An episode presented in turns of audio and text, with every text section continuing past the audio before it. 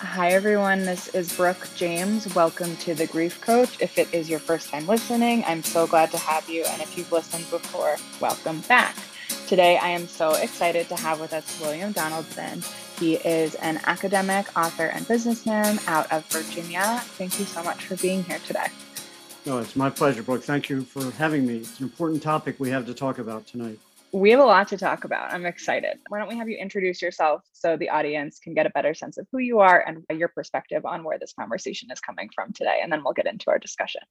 I'd be happy to. And and I usually start my introductions by I'm a businessman. I came from 35 years of running companies all around the world. I've taken company public and bought them and sold them, and I'm now an academic teaching in business and and which gives me absolutely no reason to talk about estate planning or you know end of life medical issues et cetera but i'm also a father and son and brother who walked this path with my parents brooke and that's what's so important is um, i think our stories are very similar in that as i started on this path i realized very few people want to talk about this topic. And for whatever reason and i've never really understood why i just needed to know more about this. I needed to go and explore one of the things I talk about is I like to explore topics deeply and, and sort of longitudinally. And so I go down these rabbit holes. And when I was named executor of my parents' estate, I was like, wow, I don't know anything about death, really. Mm-hmm. And so I mm-hmm. went on a journey and was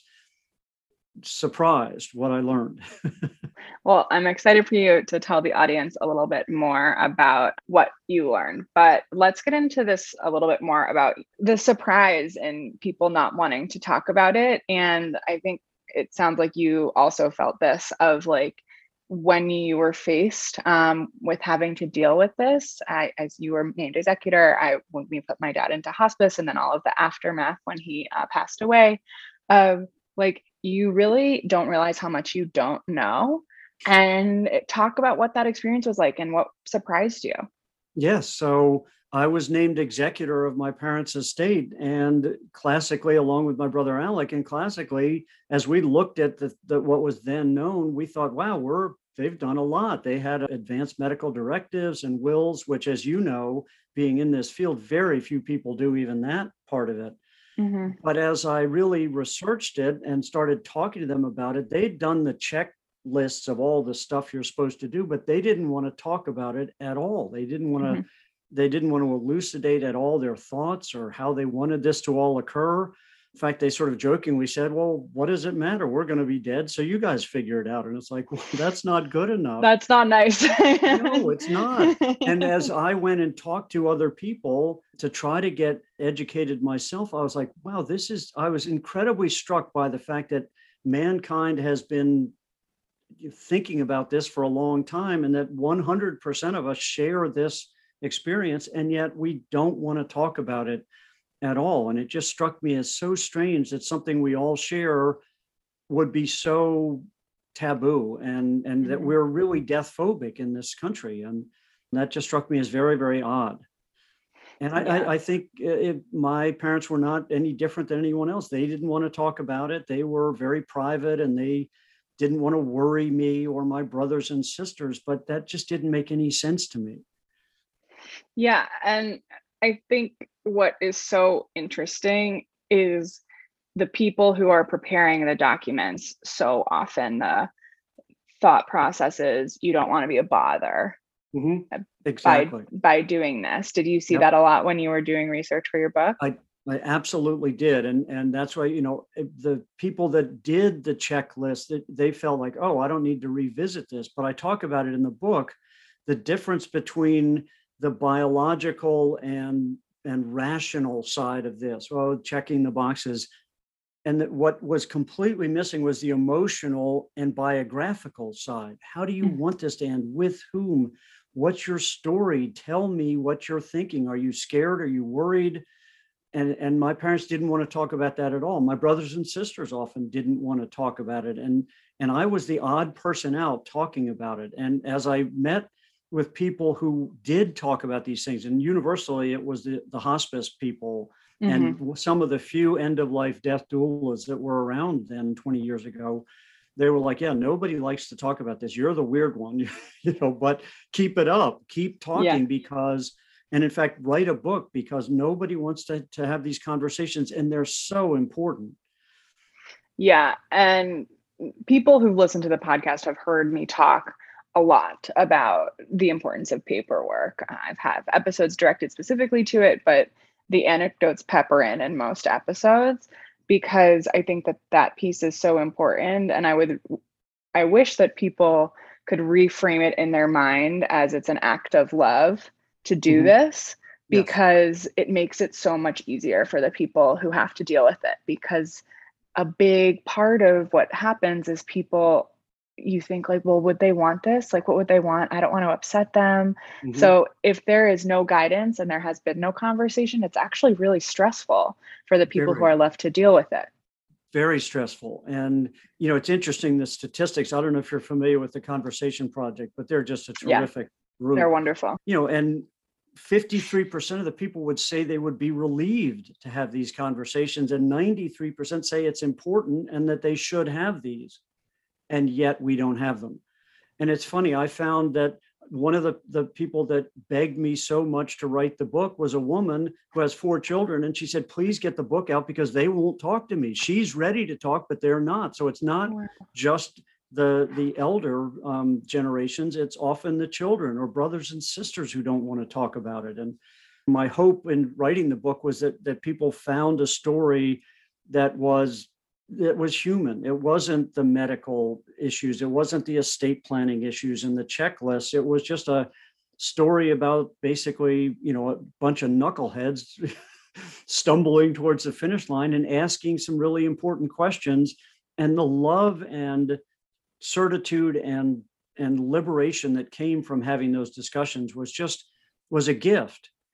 And it's yeah. funny i've done a I've, go ahead no you finish your point and then i'll ask i was question. done i've done a lot of work and research with a grief counselor um, sherman lee and one of the things that's clear is the grief profile is dramatically flattened if you have these conversations what people regret is that they didn't have these conversations, what they didn't know and what wasn't said. It, do, it doesn't make it any less sad, and you don't miss your parents or the, the loved one any less. It's just that you don't have that huge regret of what wasn't said. And if you have all that said in advance, then the end becomes a, a loving experience that you can you can celebrate.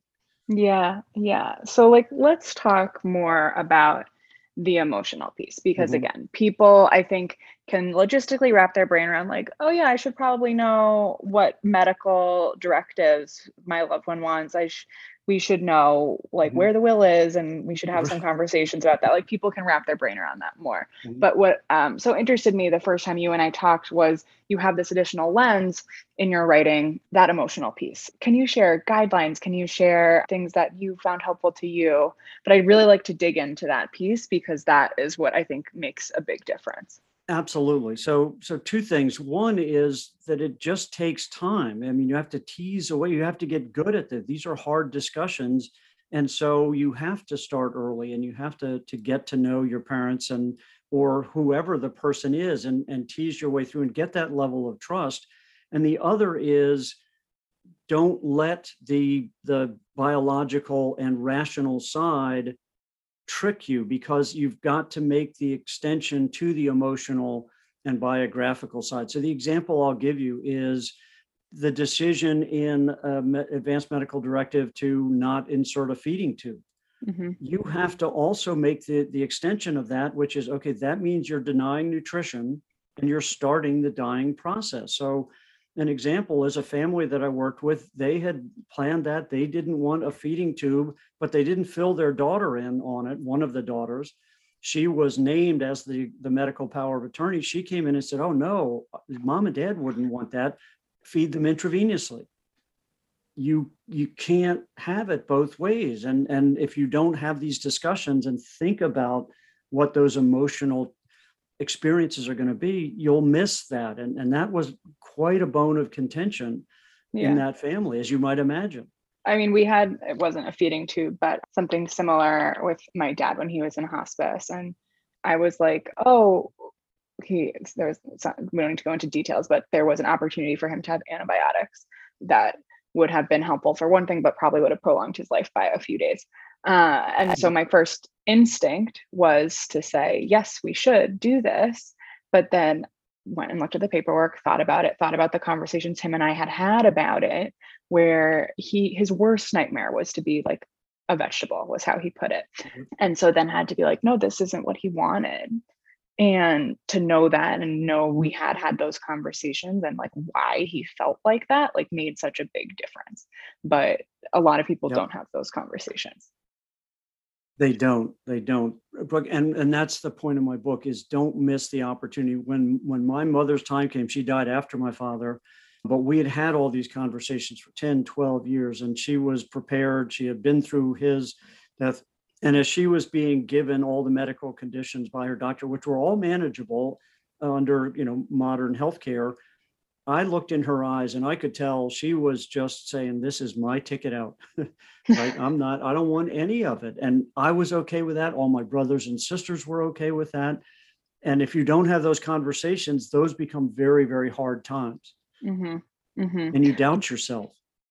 There's a lot of doubt, and it's just so much more emotionally charged when you're yes. facing it in person versus as a hypothetical. That's and when you're facing it at a critical time, right? Yes. If you have these conversations when you're reasonably healthy and there's no there's no specter on the horizon, then you can talk about them sort of intelligently and non-emotionally. But if you do it in a charged environment at the foot of a hospital bed, that's a really hard time to start these conversations.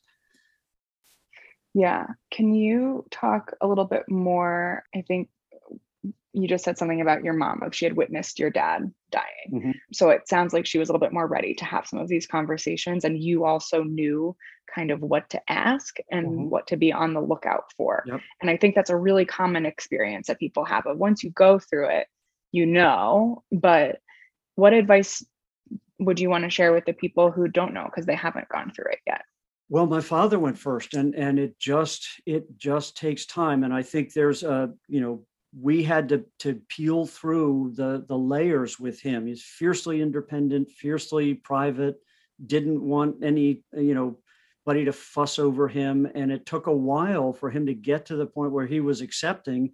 And you know what, Brooke? I think one of the things about it was he didn't want to let us down. He didn't want to say, I've had all the fun I can stand. I'm tired mm. and I'm old and I'm ready to go.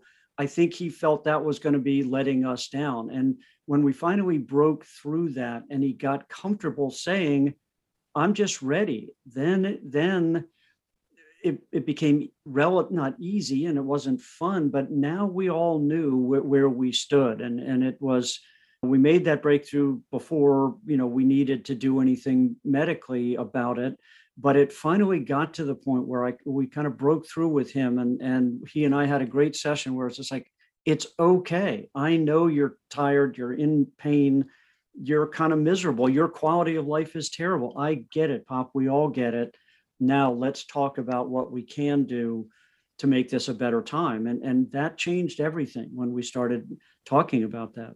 And so yeah. he was ready.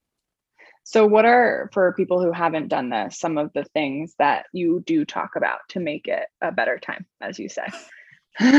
well, you know, it's funny, and I don't want to come across as an authority, which I'm not. I've done this twice with two people, and and I think everyone is a little different, and so mm-hmm. you just have to look for the opening. So one of the things I talk about in the book is number one, start early, talk early, and talk often. And it, it got to be a joke between my parents. We'd, I'd show up for dinner, and we'd be talking, and I'd say, "So let's talk about end of life things," and they're like, "What are you trying to get rid of us?" But I was like, no, I just want to make sure we're all on the same page with this. And then it got to be a little bit of a joke, but that was actually the sign of progress. Yeah. Right. That was a sign that they were getting comfortable talking about it. And uh, so start early, start and talk often, and then share all of that information. Make sure you share that with everyone. Mm-hmm. So, um, if we can go back to the piece about emotions and stories and those conversations, getting into mm-hmm. legacy a little bit. So I had Rabbi Steve Leder on probably like a year ago now, uh, and he talks about this concept of an ethical will of mm-hmm. okay you have your will for your possessions but then what are like the lessons that you want people to take um, yes. with them. And so that kind of sounds like some of the stuff that you have done with those conversations around emotions and stories, but want to just dive into some of your thoughts on that and then we can go from there. Absolutely, Brooke. And the thing that absolutely changed my rearranged the molecules in my mind when I when I talked about it is say going on this journey of talking with people about death and and trying to understand it. I met with someone who studies death traditions around the world and she mm-hmm. told me about an African tradition and she said in that in this particular tradition the philosophy is that the first death the physical death is just a first death just a first manifestation and the time you truly die is when the last person on earth speaks your name or thinks about you. Mm-hmm. And that just set me free. It was like, okay, now I get it. Uh, it I don't have to worry about mom and dad dying. Yes, that's going to be sad, but it is inevitable. What I have to worry about is the life they live up until that time and what we say before then. That changed everything. And it, it fits in with the hospice belief that you know the opposite of of of life is not death the opposite of death is being born and what life is what you do in between those two polar events mm-hmm. and that's that philosophy changed everything as we thought about it and and i believe it's true because i gave a talk yesterday or no friday at a at a retirement home on the book and I told the people there, I said, my parents are as live today as they were yesterday or 10 years ago because they're here in this room with me. I'm talking about it and you're learning about them. Mm-hmm. Right. And and that was just such a cool, very liberating thought for me. Yeah. Yeah. Well, and I think the when we think about like legacy, it is that like what are the lessons that you're teaching other people? In your book, do you t- when you're coaching people or guiding them on how to have these conversations is that a piece of what people could expect to see in your writing I think they'll see what I hope they'll see is just the, themselves in the stories of my parents or me and my brothers and what we went through. You know, it's an interesting story about the book, Brooke. I had intended to add after each chapter what uh, you know section about what the the experts say, what the doctors say, what the death doulas say, what the end of life caregivers say, and my publisher, when he read the book, it was just the story. And he said, don't add any of it. Let's go to, to market just with the story of just you and your parents, because that way they can just see it's not a whole bunch of, of PhDs and doctors talking to them. It's just somebody telling a story mm-hmm. and saying, hey, it's all going to be okay. You're going to yeah. get through this and you're going to the the joy and and liberation and gift that's going to come from doing it is well worth it yeah and what do you in your experience what has been uh, like i have a theory on this but curious what yours is of what is the like reluctance of people to not want to have these conversations? Like, and where does that come from?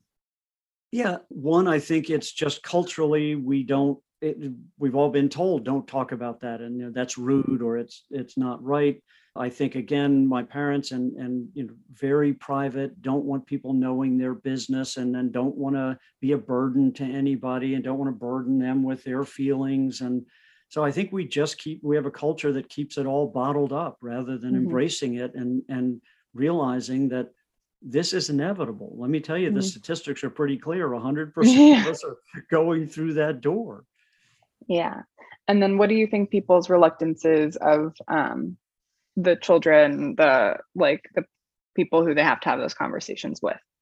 Well, again, uh, you know, very small sample size, but as I've talked to people and talked to my parents, I think they didn't want to burden me and my brothers and sisters. And oh, we don't want you to worry unnecessarily. And and and no but of, of like the brothers and sisters like of not wanting to have those conversations. Well actually i was very lucky there you know most of mine part of them were just oh you know it's it's just take care of it. And i was like no no no no. You're going to be a part of this because we all need to hear it. And and you know i just i think we're raised in a culture that just doesn't want to embrace it and doesn't want to talk about it. And there are cultures around the world that really do lean into it and mm-hmm. and realize that it's a it's a part of life.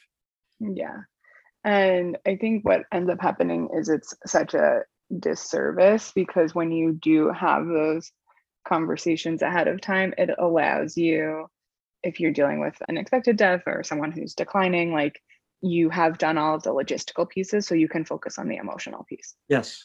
Like, which I think that's huge. So, like, yes. we had some stuff we were trying to figure out with my dad specifically, but like a lot of it, like, we knew what his wishes were. And so, like, I really saw that given not there were some hiccups in there, but like having the logistical piece figured out did allow for and does allow for for like I've seen with other people in my family, friends of mine, like excuse me, that you can just focus on your grieving, which allows you to have like grief is such a complicated thing. Yes. Um, and it takes a long time. I think a lot of people are like, well, what do I have to do so it's done and I can go back to normal? It's like, no, no, that's not how this works. and, um, like having a logistical piece that does allow you to focus on the emotional.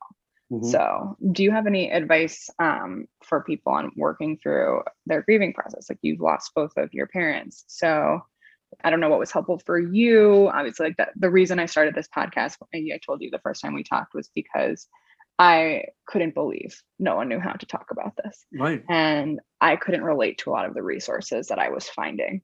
Um, so, just any advice or things that were helpful for you as you went through that process yourself?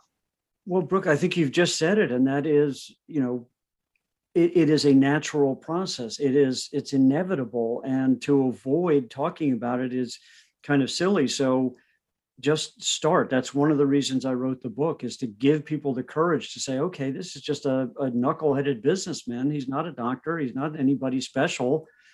He just started talking to his parents and, and it all mm-hmm. worked out okay. You know, we yeah. were we great at it? Did we make mistakes? Sure. I mean, there I, I talk about it in the book. There are times I wanted to wring their necks, but you know, accelerate the process for them. But that's right. just that's just human beings. So again, talk early, talk often, revisit it. People change their mind. Make sure you have these conversations because, as I said, the, the grief specialist that I've worked with said it just changes the grief profile dramatically. Doesn't mean you're any less sad or you don't miss that person, but you don't regret what you didn't say. You don't regret the things that could have been. Yeah. And that's that's the message I want to get out. Well, and I think the like regret and doubt pieces are such a big part of grief. Absolutely. Like, so, like, I'm dealing with something I told you before we started recording, but I'm not going to say it on air of that I would love to ask my dad about, and I can't. Mm-hmm. And so, like, wherever you can um, have conversations about just like general even like philosophy or like family stories and family mm-hmm. traditions mm-hmm. i'm like why did we start doing x y and z like you kind of for certain pieces like you know kind of the advice they would give you but having just general conversations not only about death but about life like allows you as you move forward like in your own life after physically someone is no longer here like that provides a lot of comfort too. Yep absolutely absolutely. Yeah. yeah. So if you can tell us a little bit about like what was the process like to write the book? Because yeah. i started the podcast thinking it was going to be a book and then i was like no no that's actually really hard to write a book so i'm going to not do that. So what was that process like for you well, it's funny. As I was going through this, several people, particularly in the, the end of life community, the coordinator of a, a retirement home, a hospice coordinator, a doctor said, You should really write a book because not many people talk about this stuff, and you seem to have learned a lot through it. So that got me thinking about it. And then my sister Bern, when my father, we were gathered for his, when he was in hospice, and, and he, she said, You really should. You got us all through this. You helped us yeah through. So she really got me going. The book is titled Estimated Time of Departure. And my father was a pilot and an aeronautical engineer. And pilots have to file a flight plan right mm-hmm. pilots have to plan everything out what where are they going to go what's the route how much gas what happens in the case of weather what altitude are they going to fly at and it just struck me as a perfect metaphor for this is that's exactly what we're talking about getting ready for this departure. And all of the chapters are are themed as travel. So getting ready in the departure lounge taxiing out you know landing clearing I customs. love that. Yeah. to try to send that message to people. And then it was just you know i had the the idea for the book.